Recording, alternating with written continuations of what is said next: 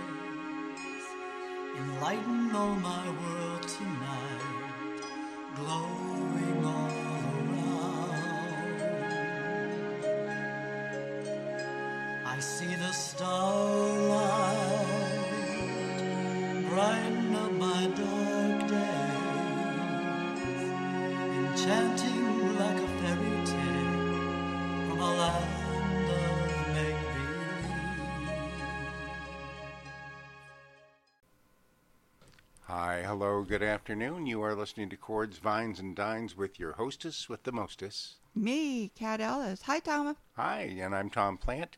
And uh, once again, we've got a great lineup of guests for you. I'm excited about today's show. Oh, we always have a great lineup, but boy, I tell you, it just keeps getting better and better. And we've got my friend Prince Fleet Easton. I know. His music, what an entertainer! We just listened to a little bit of his new one, Shine, Shine. Yes. and we're going to hear that in its entirety, along with his his other song that was just released in December. Why can't Christmas be here every day? Which Yeah. is a soundtrack. Why can't it? Yeah, wouldn't that be nice? I, That's a soundtrack to the movie hashtag Blessed, which was released last Christmas. So yeah. we're gonna uh, I, we're gonna hear that later on after his interview. But What a talent. I am so excited to have him. Um, just feel totally, as I said, blessed be able to get him because he has this uh, incredible schedule. We also have Dr. Marinda Kruger from First Leaf, and uh, she's from South Africa. Amazing woman. What a nice visit we had, and I know you fell in love with with her accent. I love that accent, boy. I tell you, that was just so beautiful. I could listen to her talk all the time. but we had her on as a guest in honor of Earth Day, Yes. which we just celebrated.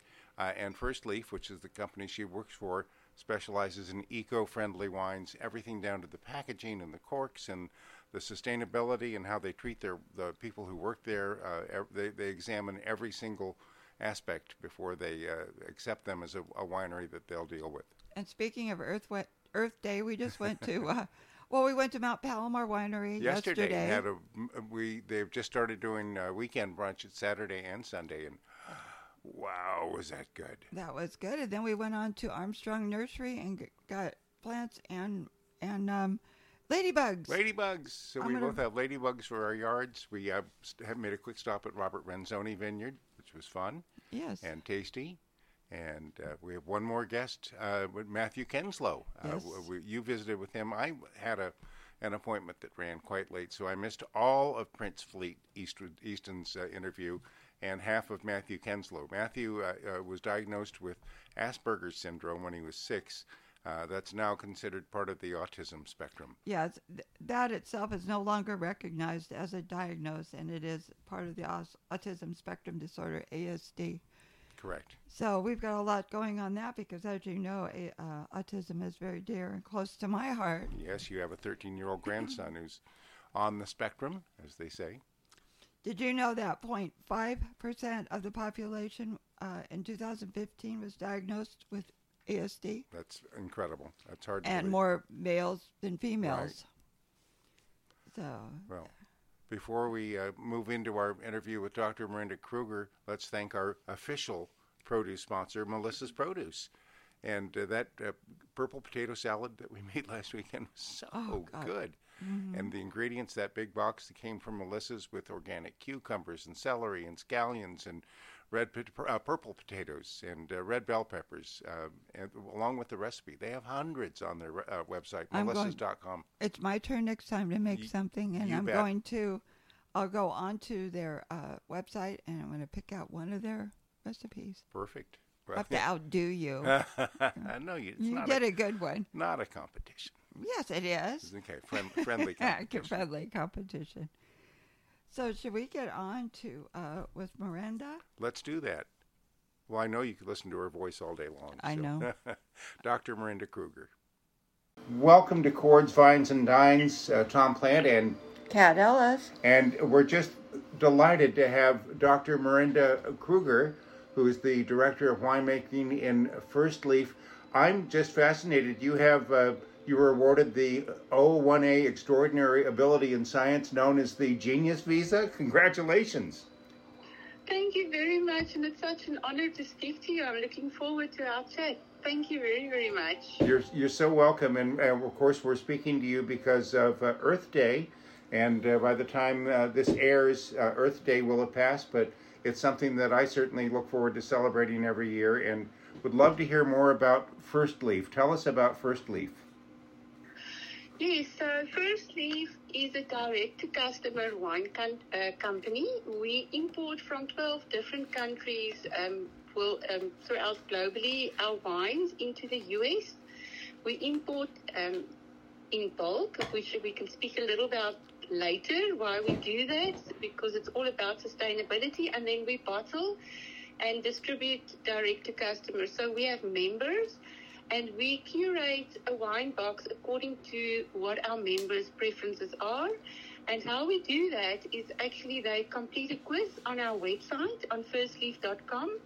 And by answering the quiz and by the amazingly amount of data points we have of a wine, we can curate a box which we feel is within the taste profile of a customer. And once the customer is, has received their first box of wine, they of course rate the wines after they've had, had to drink it. And then the algorithm learns more and more about you. And as time goes by, refines the selection of your wines so that you are absolutely 100% happy with the wines that you always receive from us. Now you're from South Africa, correct? I'm from South Africa, yes. I started with First Leaf at the end of September last year, and um, this is my seventh month with the company, and I absolutely love it. I love Napa. I think it's, I'm very happy. People are super friendly, really feel at home. I'm headed your way in just a couple of weeks. I'm going to visit a friend of mine who's a Cabernet producer in Napa.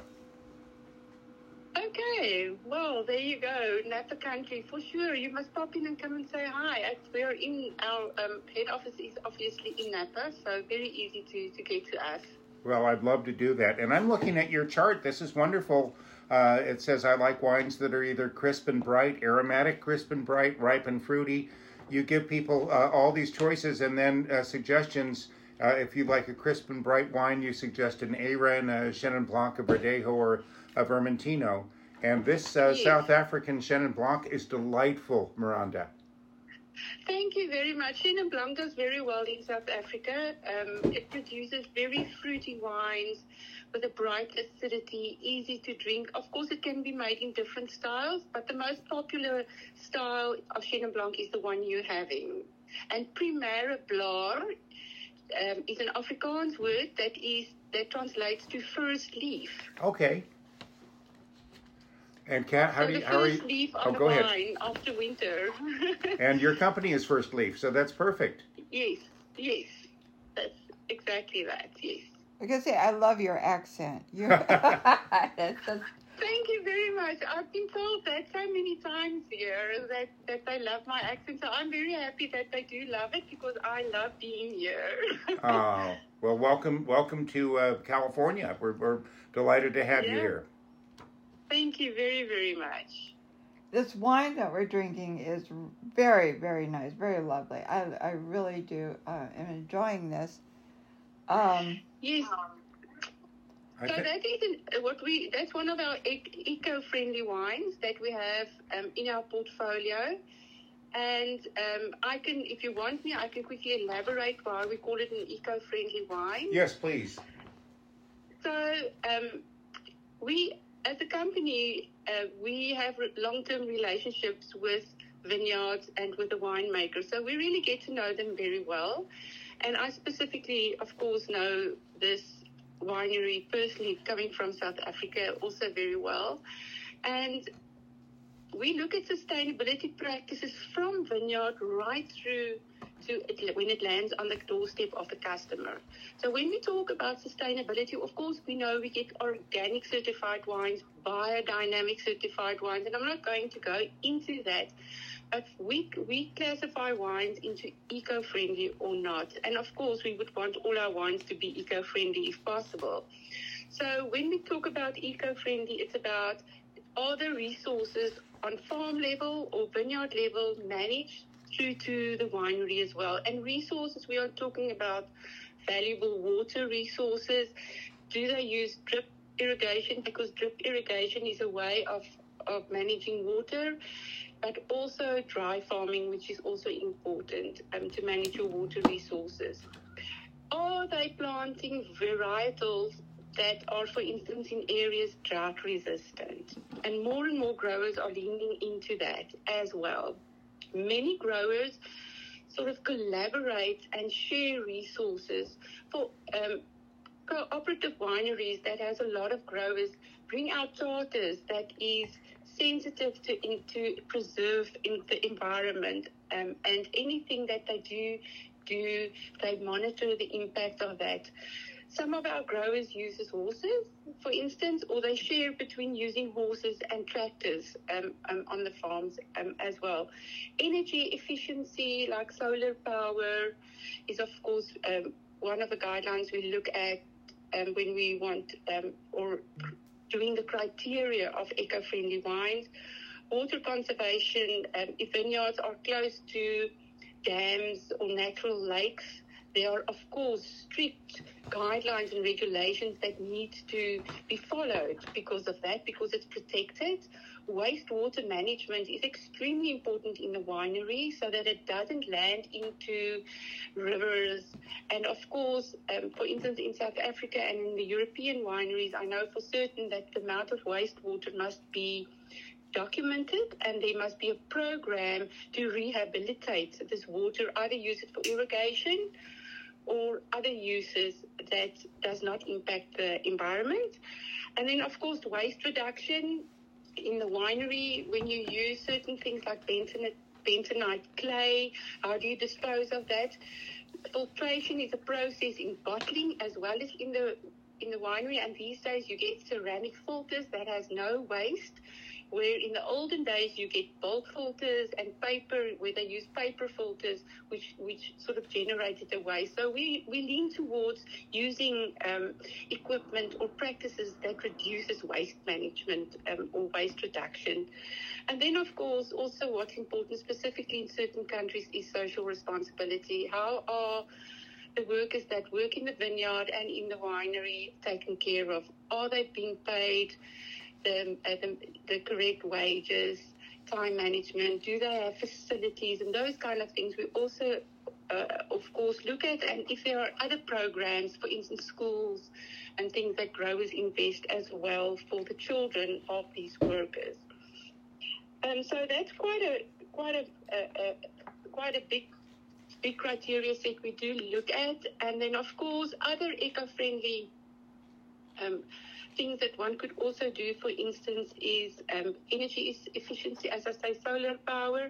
But some of our producers have certifications in the leadership in energy and environmental design. So when you design something, you actually look at how can you conserve energy um, in that way. And then, of course, also fighting climate change um, um is, is of great concern globally um, these days. And then also one of our growers are planting trees, for instance, in South Africa that um, protects and proliferates the honeybee. So because honeybees are are a threatened species for extinction, and also of course it does attract trees, um, the natural habitat, uh, habitat of birds, which um, helps for um, your prey and in, insects. So it's a natural way of preserving the ecosystem within a vineyard. And uh, of course, lastly, we do look at what pesticides and herbicides and fungicides are used and not synthetic synthetic ones, for instance. So those are those are quite a lot of things. And I'm, from from First Leaf side, our uh, the way we ship wine to our customer is in a, a, a in a molded fiber eco casing, which is made from recycled newspaper. And all the, the packaging that we use, the glass, um, the corks, and the capsules can be recycled. So if consumers can take part in this sustainability um, initiative, mindset awareness by recycling. Well, thank you for for uh, bringing our listeners awareness to this. And what I, I also think is remarkable, this wine, even if you're not a member of First Leaf, is seventeen dollars. If you're if you join First Leaf, Yeah. it drops down to thirteen and change. That's incredible. The price is incredible. Yes. Yes, we. I think by doing that, uh, we make wine accessible for for most, for nearly everybody. And what's amazing about First Leaf, it's the world of exploration because we bring the world of wine to the doorstep of the customer. And I encourage customers um, and people that are interested to go to our website, firstleaf.com. We have a wine school section there where they can read about our, sus- sustainability. They can see our whole portfolio on the website. And they, as you say, you can just buy from the wine store or you can sign up. And then, of course, if you sign up, there are quite a number of benefits um, that you that you can take part of by being a member. Marinda, how did you get started into the wine industry? Ah, that's a long story.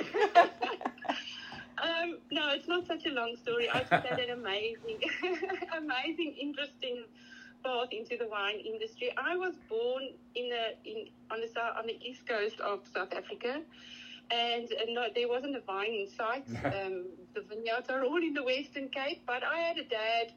My father was always very intrigued in wine, and he had a wine collection. Um, so I grew up in a house that I knew a little bit about wine, and then I went, of course, to Stellenbosch University, which is the hub of the wine. It's like going to Napa University, nearly. it's the hub of the wine wine industry in South Africa. If you're in Stellenbosch, you you're surrounded by vineyards and winemakers and wine, which was absolutely amazing. So I did a degree in food science.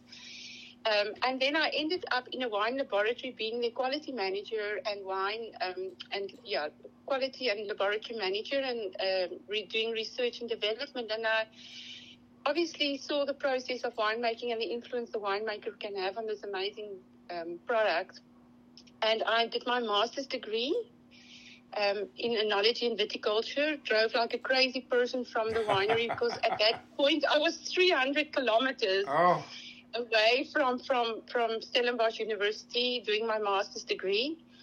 So I drove like drove like a crazy person up and down because I did some extra subjects together with it, but I just loved it. Uh, never mind doing it. It took me three years to do my master's degree.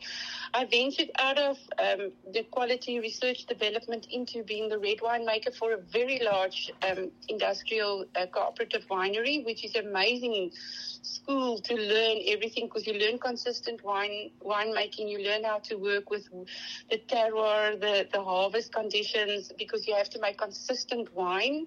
Doesn't matter, irrespective of, of what happens on the outside. And then, of course, from there, um, I did my PhD. I'm a, I, I just love learning and I love research as well. So I did my PhD using uh, modern technology, infrared spectroscopy, and natural winemaking because I was intrigued why it's so different than commercial inoculated wine. So um, yeah, and the rest is history. I work for an international wine company, and and and I'm here now. So it was an amazing journey. Well, we're just delighted to visit with you, and, and I think it's so important to bring people's focus to um, b- practicing uh, ecolo- ecologically sound practices and, and watching our Earth's resources. So, uh, thank you for what you're Yeah. doing with First Leaf. Thank you. It's it's only it's absolutely my pleasure. I I never work a day in my life so much. I enjoy what I'm doing. That's true. Well, I can hear the enthusiasm in your voice, so it's wonderful. Thank you Thank so you. much, Marinda. It is only my pleasure. Thank you for having me and, and having First Leaf on your show. Absolutely. We love it. Thank Yeah. you so much. I'm, co- Bye. Thank I'm coming up on the uh, 29th, which I think is a Saturday, so I don't know if you'll be around on the weekend, but if you are, I'll I'm give you a holler. Yeah, do that. I'm definitely around. That would be great. And Yes. th- this is the best number to reach you? This is my personal number. Okay. Yes. Thank you, Marinda. But such a Um, joy to talk with you. Only a pleasure. Have a great evening. You too. Bye bye. Thank you. Bye. Bye. Bye. Bye. Isn't she a fascinating lady? She she really is. Um, again, I, I just could listen to her and not the knowledge she has. And when you asked her about being called doctor, she goes, "I don't go with titles." No, I'm Marinda.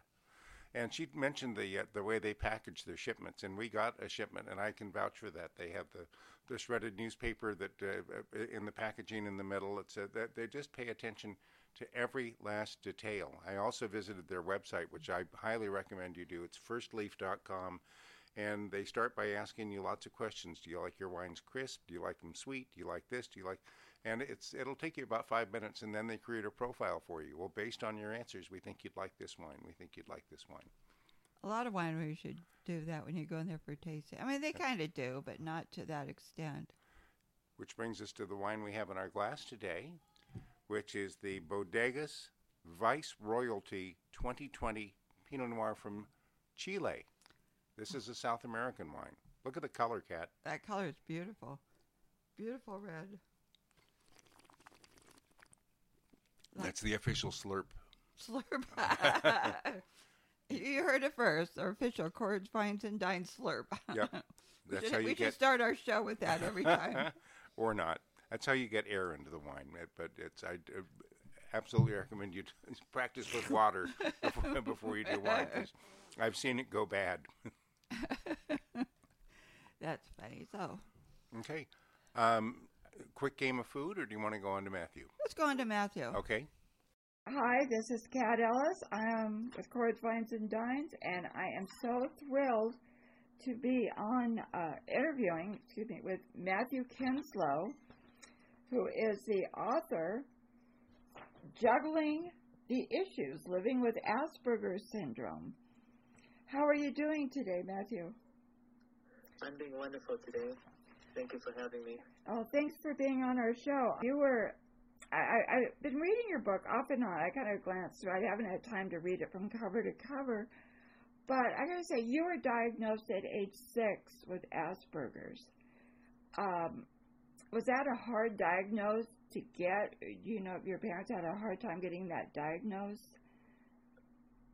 Well, uh, what I do remember is I had the diagnosis at age six. I wasn't formally told until I was actually in high school, uh, ninth grade. And when I was told exactly what I had, my entire life kind of made sense at that point. Now, But my, go ahead. uh, I was just going to say my mother was their number one supporter all the way, um, advocating for me with my elementary teachers and helping me out. Now, I read in your book, I mean, there was so much in there um, that the Royal Rangers seem to be what really got you going and keep, keep, keeping you focused in your life. You uh, praise them highly for everything, and you're still involved with them, aren't you? Yes. In fact, I was there last night teaching. Now, um, now I told you I have a grandson who is autistic, and he was given a diagnosis at age three very reluctantly. They didn't want to give him a diagnosis because one of the things they said was um, he looks you in the eyes, so he can't be autistic.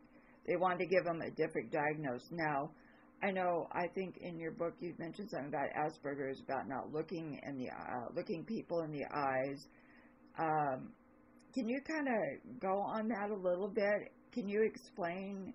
Is there anything behind how you felt about that, or you're still feeling about it? I think you mentioned in there that that people, if they don't look you in the eyes or something, that you have sort of an issue with that, or something about it. Was that comes up with you. Can you explain that a little bit? Sure. Yeah. Um, eye contact is a little bit hard for us who have autism, but again, once you meet one person with autism, you haven't met everybody. I've heard that some of us force eye contact and kind of been. Um, I heard make other people uncomfortable inadvertently if you like force eye contact, and then others it's hard for us to remember to maintain like appropriate eye contact and such when we're speaking. Um, other times, when I'm talking to people, um, if they don't have eye contact back to me and they seem to be looking maybe behind me or down or something that's happening to the side, I personally am a little bit wondering or questioning if they're listening to me, if if they're engaged with with me, and I'm thinking if I do that, if they're talking to me and I'm looking away when I'm really listening to them, would they think that I'm not interested in what they're saying? The truth is, I am interested in what they're saying, but for people on the spectrum like me, it's easy for us to get distracted by trivial things that might uh, happen around us, maybe like a butterfly that flies or a siren down the street. You are um, you are absolutely amazing from everything I've been reading about you. Now, you didn't go through, um, you know, like ABA therapy or any of that kind of therapy, did you? I didn't see that in there, but I might have not caught that in your book yet. Did you have yeah, any? What was that? I'm sorry. Yeah, I, I have not. And and somehow you were able to gain do all this. I'm sure with your mother and your family's help, and and also with the uh, uh, the Royal Rangers, that you you've got had some sort of guidance, something that kept you going, that got you in the right direction to overcome a lot of the disabilities of Asperger's or now autism. Uh, that's the only way I could surmise it. How well you have done. You must have some sort of uh, internal drive that got you going. Um, can you explain any of that? Yeah, I, I'd love to try to. Um, I guess inside I always wanted to contribute to society and to my friends and family, and it was also hard at the same time because of the social aspect of having autism. I I was very very shy. I'm sorry, Tom. Tom just came into the studio, so you've been uh, you've been talking a lot with Tom, and he just now got here. So Hello, Matthew. Hello, Tom. Nice to meet you. Likewise. Can you pick up where we left off on that? Do you think? Yeah, I remember exactly where um, I was talking about friends. Um, I think I was talking about this. So I made a lot of friends growing up, but it was hard for me to um, to like put my foot forward and ask if I could spend time with them. But deep down, I I had this the drive, the motivation to never give up. I never gave up on juggling or piano playing, and I guess inside I believed I had a purpose, and I wanted to follow through that purpose, whatever, however I can. Now, um, you, brought up juggling, which is is really uh, just kind of blew me away when I was reading that because uh, uh, you cannot just really classify everybody with autism or with Asperger's into one category. I know when my grandson was uh, first diagnosed with autism, somebody said, "Oh, you got to watch Rain Man." And I told my daughter, I said, "No, don't, because you're going to have a preconceived idea of what an autistic person is going to be like." And I'm well, Asperger's autism, and and one of the things, you know, is coordination. But you have picked up juggling, and that is just absolutely phenomenal that you could do that. Um, that that just come naturally? Did you just pick it up, or did you see somebody on TV doing it, or how did you start juggling? Well, it was all because my aunt loves planes, airplanes, and I guess the question is, is how do airplanes and juggling coincide? Well, my aunt went to an air show and brought back some souvenirs, and one of them was like a like a set of cards with different like type of planes, and then another one was like a it's like a stress ball that looked like a baseball. And I just started tossing it up and down when I was about ten years old, and from there I went from one to two, and then two to three, and then two in one hand, and I just kept at it. And by sixth grade graduation, I got four going. Wow, that's like very good hand-eye coordination. That's remarkable. Matthew, by chance, have you ever heard of a an actor named W.C. Fields? I don't. Uh, that doesn't ring a bell. Okay, I, I, Way I'm going, back when. yeah, back in the 1930s. So don't feel bad. I'm going to encourage you to do a YouTube search for W.C. Fields juggling. At the time, he was the world's greatest juggler. He juggled cigar boxes, among other things. He, I think you'd get a kick out of it. Okay, yeah, I've seen like tons of uh, jugglers uh, before. I, I may have, but I'll probably look that up. Okay, terrific. Now, the other thing I want to talk to you about is music. I have found that there is a lot uh, uh, music and autism, Asperger's. I, I I don't want to keep saying Asperger's because that's no longer a recognized diagnosis. So, are you? Do you? Well, I got a couple of questions here. Do you consider yourself when you talk to people as saying that you have Asperger's, or do you say you're autistic? Nowadays, I just say autism. Okay. And then um, the other thing is, do you find that there's a lot of autistic and uh, music uh, related with autism? I know my grandson is a huge music fan, all types of music, and it seems to be something that he can relate to. And you play piano. Well, you play uh, multiple instruments, don't you? Uh, yeah, a little bit of others, but mostly my specialty is piano. What What prompted you to get going with the piano to start with music? My mother had like a, a housekeeping job at a condo, and I mentioned it in my book. Um, it's a friend of ours in Fullerton. They had a piano in their condo, and when I was like four and five and six, I was always like like intrigued with the instrument, and so those friends proctored or paid for my after school program in third grade, and that's somewhat how I got started. Now and you then from there, I um, yeah, then from there I just self taught myself. I took what they gave me, like the booklets and everything. I just self taught myself everything else, the chords and all that. do you read music then? Uh, more like lead sheets. So like Mm. if you have like the grand staff, like bass clef and treble clef, I can't really read that. But if if I have like the the treble clef and the chords on top, I could um, I could do that and do some fill-ins and all that. Now you were nonverbal for a long time when you were growing up, correct? I actually had a speech impediment, so I was talking and making sounds, but it was more of an impediment. Okay. Did anybody try to teach you or work with you on sign language, or did they just try to correct your speech, work with you on your speech? It was mostly speech. Uh, my mom actually signs here and there, like music and such, and so I learned some sign language. But uh, growing up, I had like uh, speech therapy, so they um, went over the phonics and everything with me. Oh, that's great. Now, you've been so self-driven, uh, from what I could tell, uh, and you've gone on to college and gotten yourself a couple of degrees, which I think is just absolutely wonderful.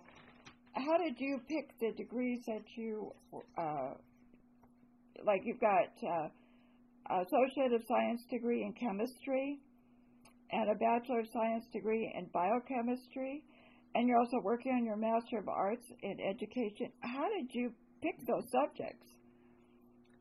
Well, um, in elementary school, I really hated science, and then at the too. end of and then at the end of high school, um, I started to love science and started to understand it uh, so well that you know I thought chemistry was getting a bit easy to understand. I enrolled myself in anatomy and everything, and that was fun and easy. And um, I guess I just went with it, and so I got to OCC. I was an undeclared major for a long time as I was figuring things out because I was conflicted between teaching and a physician assistant or somewhere in the medical field. And um, very, like, six years, long story short, um, I got a degree in chemistry, took all those classes and such, went to Vanguard, and from there got a degree in biochemistry. I chose biochemistry because I looked it up in like a book about majors, and I saw biochemistry. It leaked out of the page, and I'm like, I think that's perfect for me. So I researched it and talked to a couple people at Vanguard University, and I went with it. And in 2021, I had both degrees at that point. Wow, that that is just wonderful. Now, I was reading that you have been uh, your students uh, have given you the title as the best sub, and they want you to come back. Um, what is your ultimate goal in your life right now?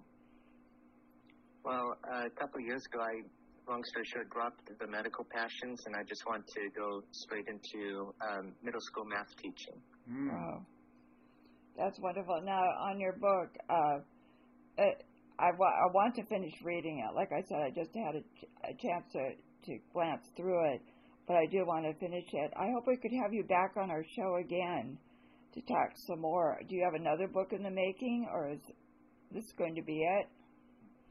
I actually do. I, I'm done with the first draft of another book about my teaching experience, like my early passions from elementary school to going through student teaching and my experience in substitute teaching.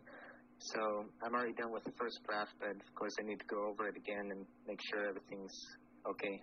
We would absolutely love to have you back, and I, I plan on being here for the entire visit next time.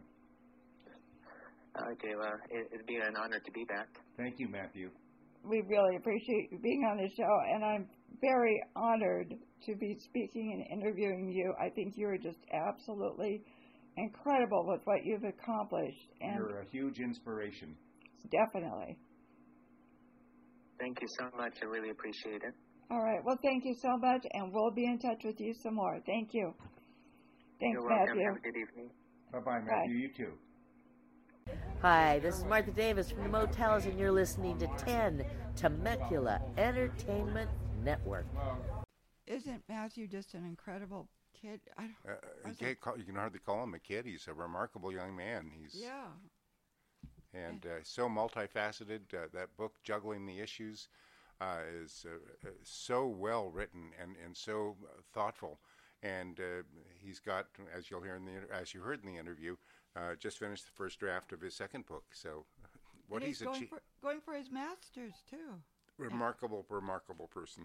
and uh, no special treatment, no Nope. therapy, nothing, all on his own. Very self-driven, uh, just incredible.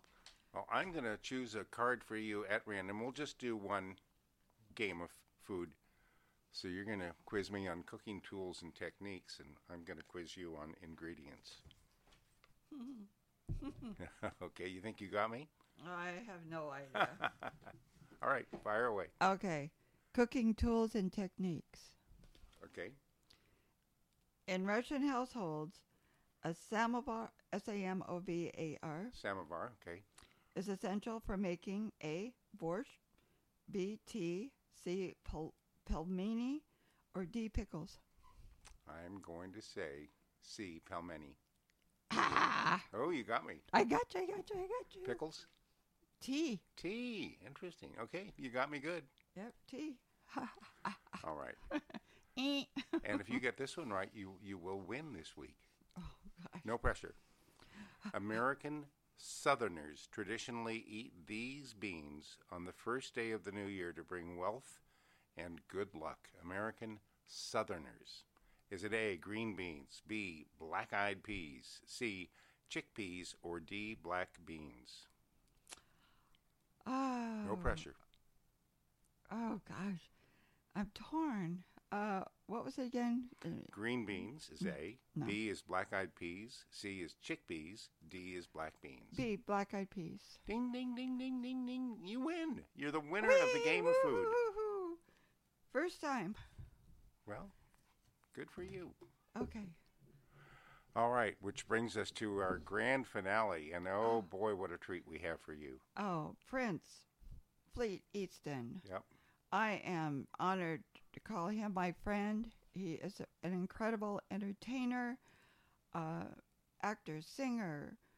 Um, oh my God! I, I you'll hear it all in this interview. I, I can't say it. I mean, he does it all, and he just seems to be so untiring while he does it. You showed me a video earlier of him uh, performing for a, a, a mostly uh, senior audience, I would say. And he's up on the table. He's got them up off their feet, dancing and moving around.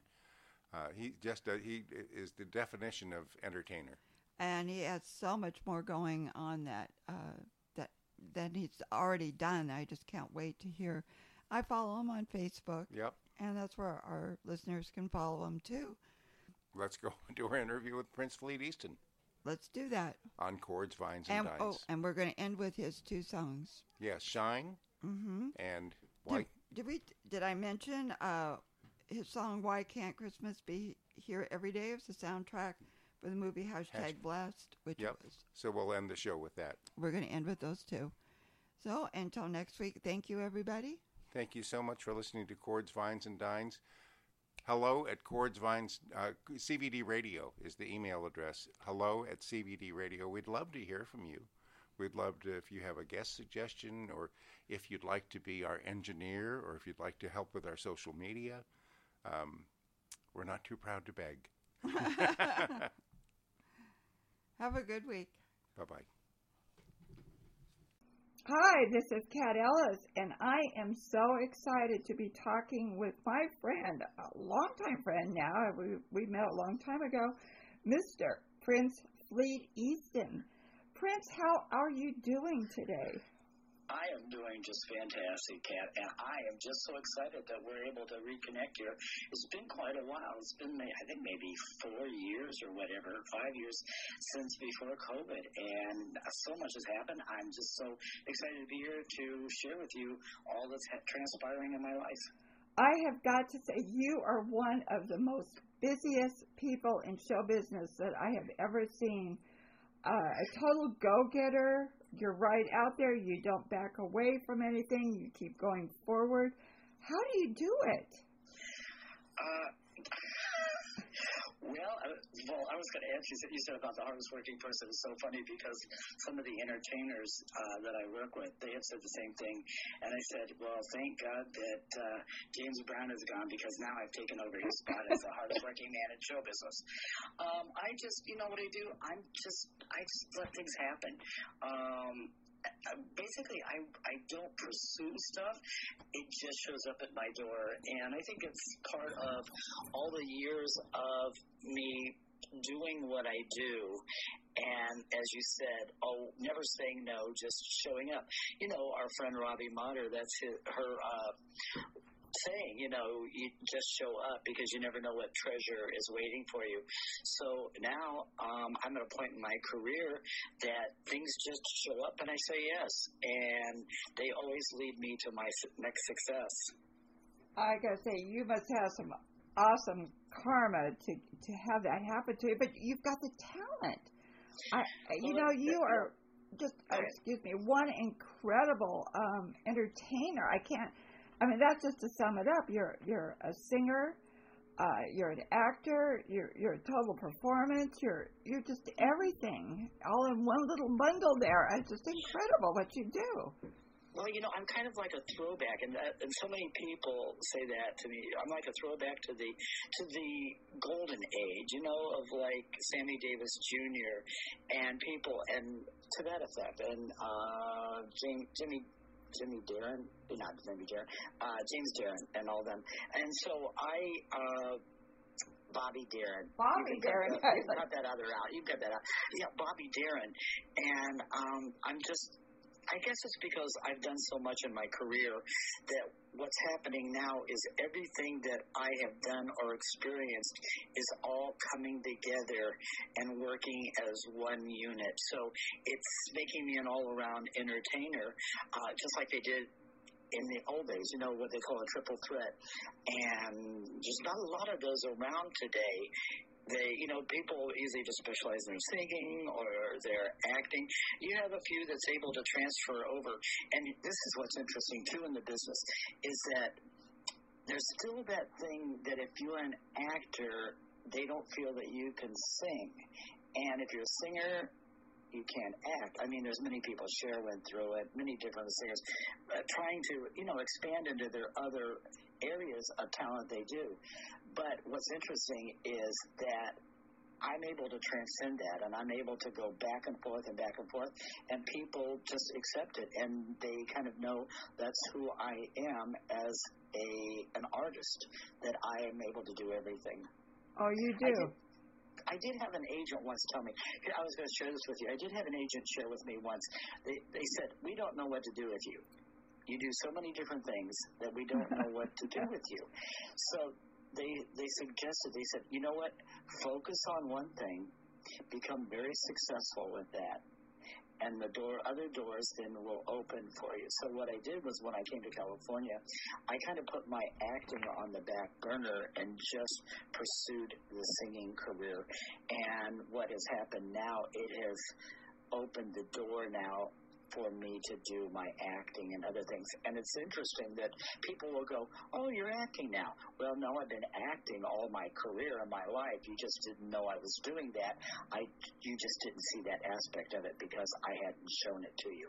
So those opportunities are all coming now. And I'm very excited because I used to always say, and I was manifesting that I want to sing in the soundtrack of feature films, and that's exactly what I'm doing now. I'm I'm having the opportunity of movies that I'm working with to be able to sing in the soundtrack. Now, one thing that I really, really want that I've always manifested was I want to sing a James Bond theme. That is Oh. my ultimate goal. Oh, that would be the ultimate. Yes, that would be the ultimate. Oh my gosh. Uh, now, when did you? Well, I got to go back. Uh, you brought up so many things here. Now, you started singing at age five. You're from originally from Akron, Ohio. Yes. Yes, I actually, when I was five years old, I was singing, and I was heard, actually, I was singing at a Bible school, a Sunday school, and someone heard me that was with the orchestra, and they thought that I was really good, and they offered me an opportunity to do a song with the orchestra, and that started basically kind of my career. But I came in with this, and I, I've always, I always tell people, this is not something that I chose. It chose me.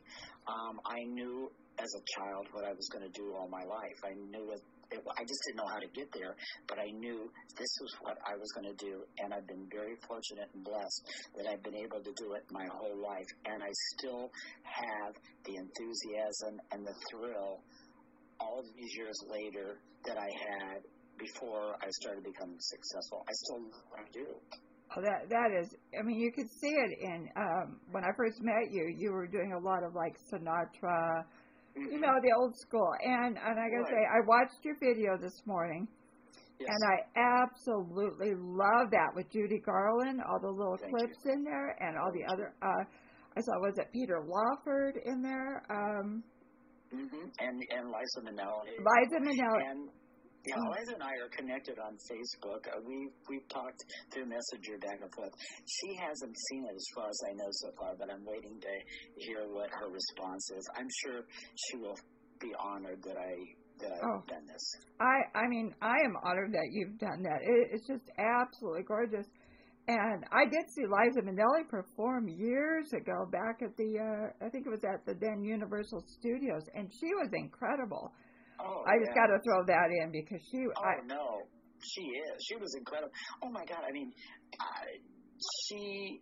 I think to me, she became an icon at the level that her mother was.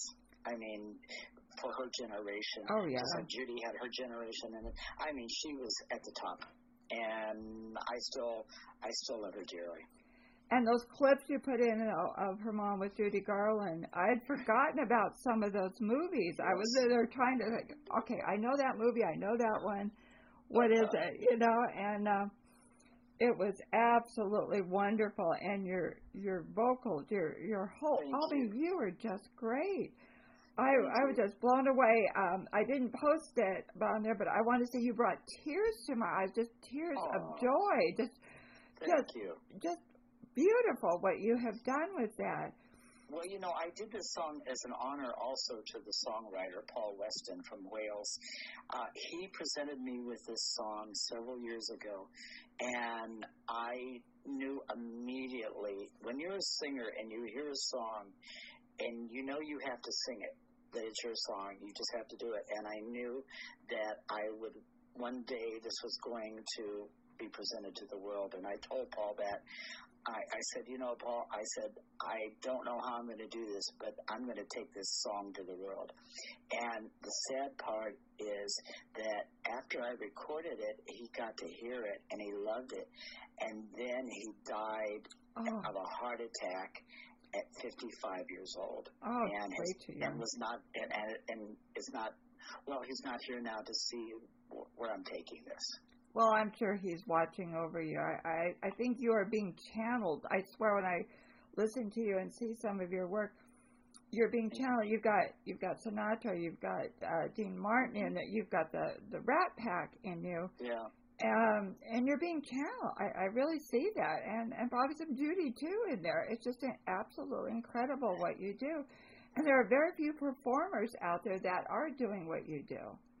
Well, you know, when you're when you're a singer, you are a compilation of all the different singers that you have listened to that you're attracted to. So there's a little bit of Elvis in there. There's a little bit of Frank Sinatra in there. There's, the, I mean, if you really will dissect my voice, you will hear a little bit of those tones because those are those are artists that you know that I love and I would listen to their music. So um, I guess like a symbiotic sym- symbiotic way, you're absorbing that into your system. And it just shows up in your vocals.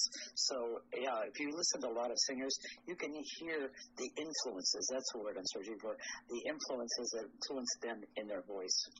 And I'm all those ones that you mentioned, and uh, many of them. I'm Josh. I, I've got Josh, Josh Groban and uh, Andre Bocelli, and I mean all those. Also, they're all in there, little pieces of them, all wo- woven in there. Well, what I see is you've done all of that. You've taken all those pieces, but at the same time, you're still making them your own.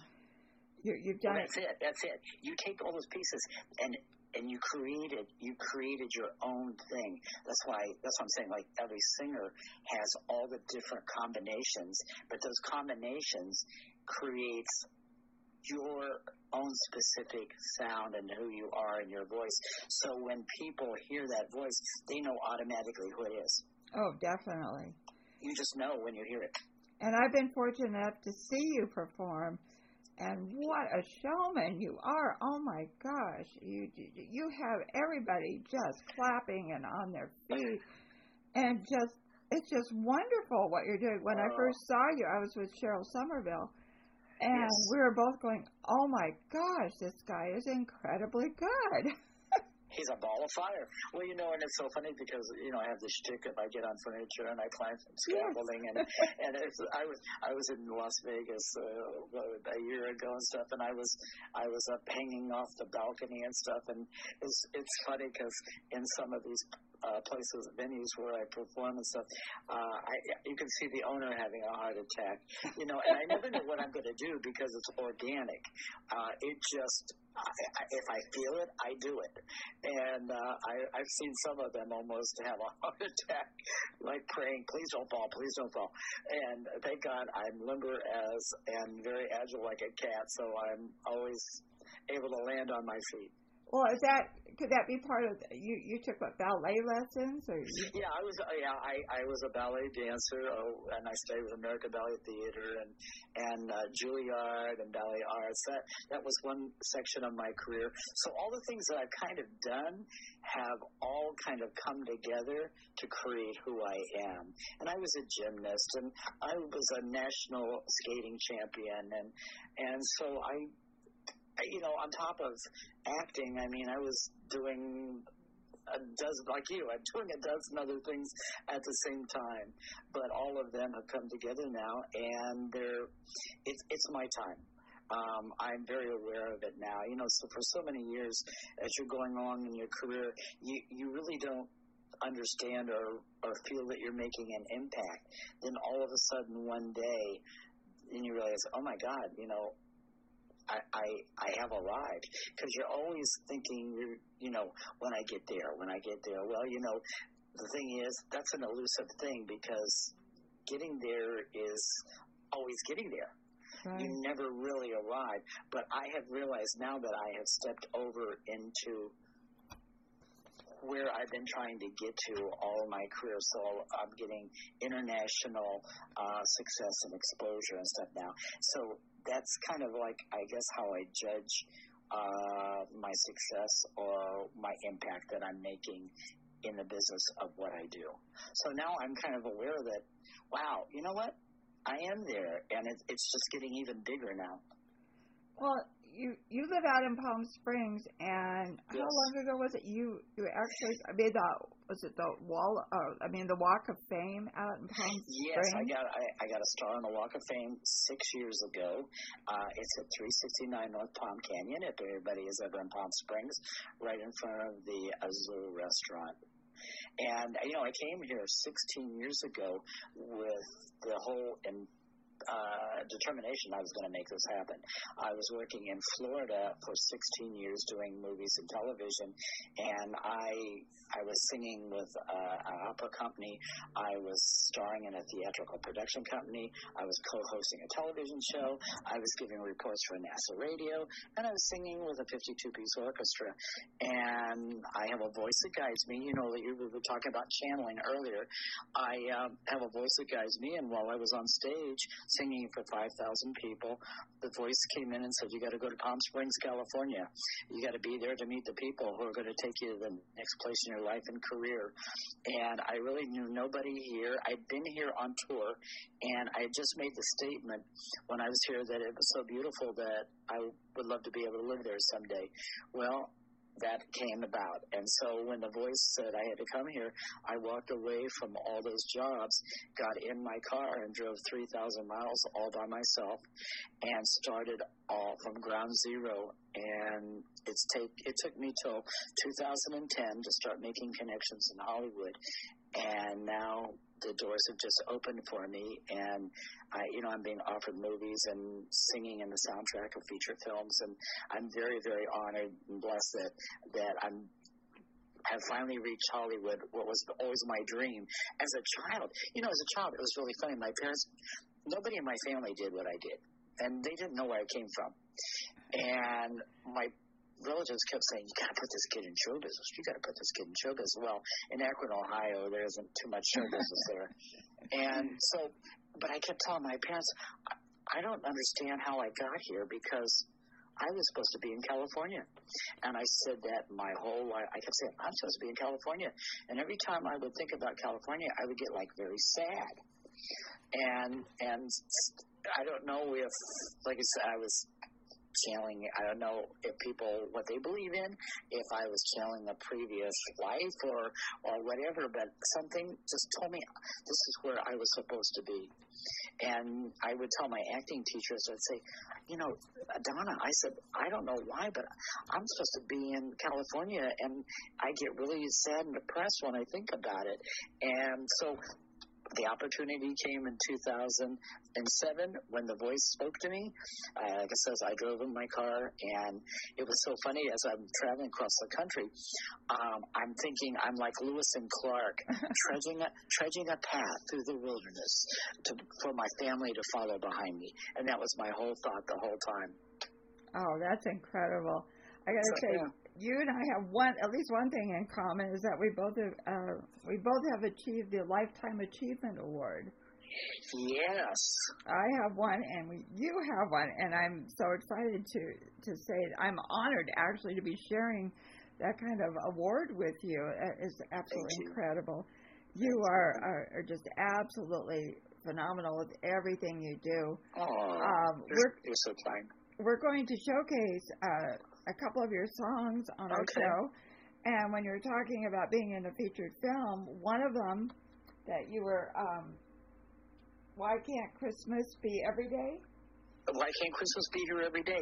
From the movie hashtag Blessed, and that's uh, that was from a that's a dear friend who owns the production company, Martina Webster. Uh, it's Darmar Productions, and her daughter is writes the movies and she produces them. Her daughter is Dahlia uh, Faulkner. And she's an amazing, amazing writer, and they're doing a whole sequence of 10, kind of like Harry Potter sequence. And the next one is getting ready to go in production. It's called The Christmas Witch. And they make family friendly movies. They're, they're kind of like Hallmark. They're basically Hallmark movies, and uh, we had a wonderful director that directed Hallmark. I uh, directed hashtag Bless from Hallmark, and so yeah, that's it was wonderful. And I'm I uh, I do a cameo in the film, um, and I'm in the soundtrack and in the soundtrack in the film and the song is why can't christmas be here every day written by my dear friend keith williams and joni weston. And that was really interesting. I, I, you know i talked about how things show up at your door. So one day I was very, I was just feeling my energy was down, and I said, everybody, send, you know, send me energy on Facebook. And I had just received a call from uh, for hashtag bless, and they said, "We want you in the soundtrack. Do you have a Christmas song?" And I said, "No." I said, "I'm not a songwriter, but I know enough people that can write a song that I'm sure will come up with something." Well, it was so funny that right before that, I didn't know it. I hadn't checked my emails. That I opened my email right after the conversation, and Keith Williams had sent me this the song "Why Can't Christmas Be Here Every Day." Now you talk about a divine guidance and a serendipitous moment, and I went, "Oh my God!" This is the song for the movie. Who would who would think I would just get off the phone talking with somebody about making a Christmas movie, and a Christmas song shows up in my email? Oh. And I called, I called uh, Martina, and I said, "Oh my God, I have the song," and um, so that's what it was. And they, we went in and then recorded and produced the song, and and I know you'll be playing that uh, on the show, and it's an absolutely beautiful, beautiful song. I, I see it as like a Christmas standard uh, somewhere in the future. And also, you've got your song "Shine." Yes, Shine. people want to go to my Facebook, they can check me out on Facebook. Um, it's also on YouTube, Shine. And like, as I said, that was written by Paul Weston. And I've got to give a shout out to my dear friend Brian Hoff and Doc Skinner, who also worked on the production. Brian did all, shot all the video of me, and Doc Skinner was the video production uh, producer, and which did an amazing, amazing job on that. All right. So what's next for you? Okay. The next is right now I'm working on, well, I've got a song coming out with Brian, huh, and it's called Who Will Carry You? Oh my God, it is so beautiful. You talk about another situation of divine guidance. I um, there's somebody that's doing a movie right now, and I thought, well, you know, let me see about getting a song in the fe- in the film. So uh, I told Brian the name of the movie, and I sent him the tr- uh, like a little clip of video and stuff. And I said, let's write a song for this movie. And we wrote the song called "Who Will Carry You." Now it's taken on a life of its own. It is now being ma- mastered um, at a Oscar and Emmy winning studio in Hollywood right now. And I want to tell you, and I say this from the bottom of my heart, and whatever I say comes true. this song is going to win an award for best song in a feature film. Oh, that's great. The, even the engineers, when we were recording it, said, "Oh my God, this is such an incredible, incredible, powerful song. It's a power ballad that will bring tears to your eyes." Oh. And uh, so that's what I'm working at. And I'm also working on a new movie called Lo- The Lost Ship with director, let me say this right, Aksar Allahabadi. Uh, out of India, and I will be also in that film and singing in the soundtrack uh, in German. So I've been taking uh, German from a teacher to learn all of my lyrics and the dialogue and stuff that I need for the film. So um, something like Wenn deine Mutter geworden und älter du geworden bist, wenn ihr was früher leicht und mahulos, nunmehr Zulas geworden ist. So I've been working for the last two and a half months on that. They're getting ready to go in production. It's going to be shot on five continents. Um, I will be doing all my stuff in Los Angeles, and it will come out next year, and it's going to be 3D IMAX. And The Lost Ship is about the lost ship of gold that Hitler tried to get out of Germany uh, before he was killed. And the ship was heading to India, and the ship was lost. And it's about the search for the ship. It's based on a true story. Wow, that sounds incredible. hmm Really good. Well, Prince, I, I thank you so much for your time, taking the time to talk with us on Mhm. Chords, Vines, and Dines. And where can our listeners find you? What is your website address? Well, I don't have a website right now, but like I said, they can find me on Instagram at Fleet Easton one two three, or on Facebook at Prince Fleet Easton, um, or check me out. I do have a YouTube channel, Prince Fleet Easton. Wonderful. I thank you so much, and I hope we can connect again here on our show, maybe in a few months, and get brought up to date with everything else that's going on with you. Because I know your your career is just taking off even further than you can im- imagine it ever would, and you're just going to keep going. And I'm so grateful that I can call you my friend, and that Oh, I you have could one be more, on our and I have one more thing to share. In October first, I'm receiving the first Out Actor Singer Celebrity Award in Paris, France. Oh, yay! How exciting! Well, maybe we can talk to you right after that, and Yes. you can share your There you- experience. There you go. Thank you. All right. Thank you so much, Prince. And I really, I look forward to following you on Facebook all the time. And I just share with your enthusiasm with you because you are so totally deserve it all. You are just incredible. Thank you. And it's so wonderful being here with you today. Thank you. And I will talk with you soon. Have a blessed day. Thank you. You too. All right. Bye bye.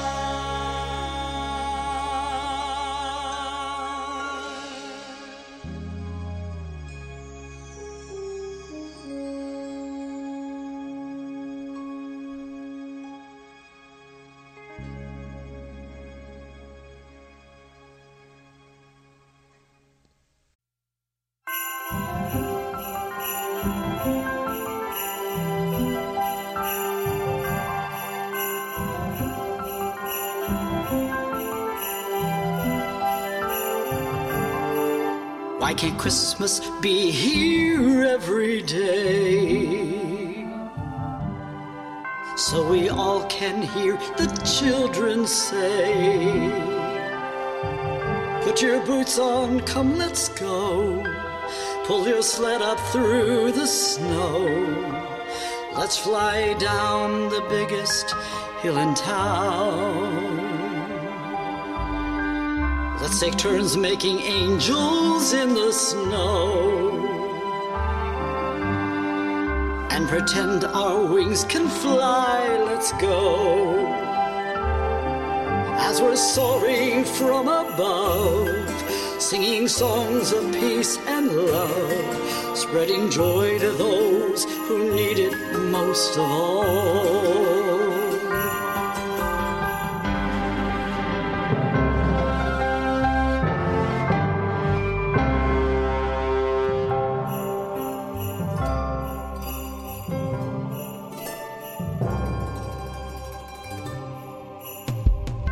Can't Christmas be here every day?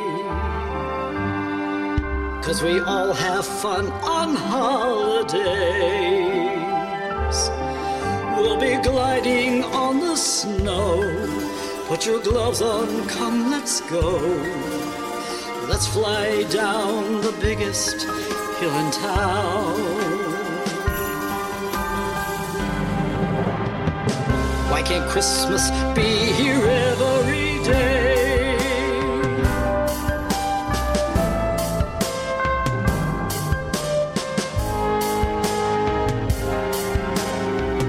Let's go check the presents neath the tree. Maybe there is one for you and me. Careless singing. This is what the season's for. Sharing time with family, friends, and more. Why can't Christmas be here every day? So we all can hear the children say, Put your gloves on, come, let's go. Pull your sled up through the snow. Let's fly down the biggest hill in town. As we hear the children say, Santa's on his way, hooray. Why can't Christmas be here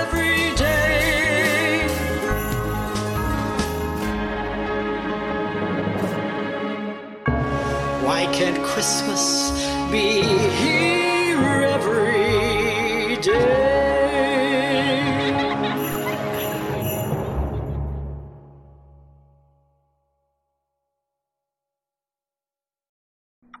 Hi, this is Vince Mendoza, and you are listening to Chords, Vines, and Dines.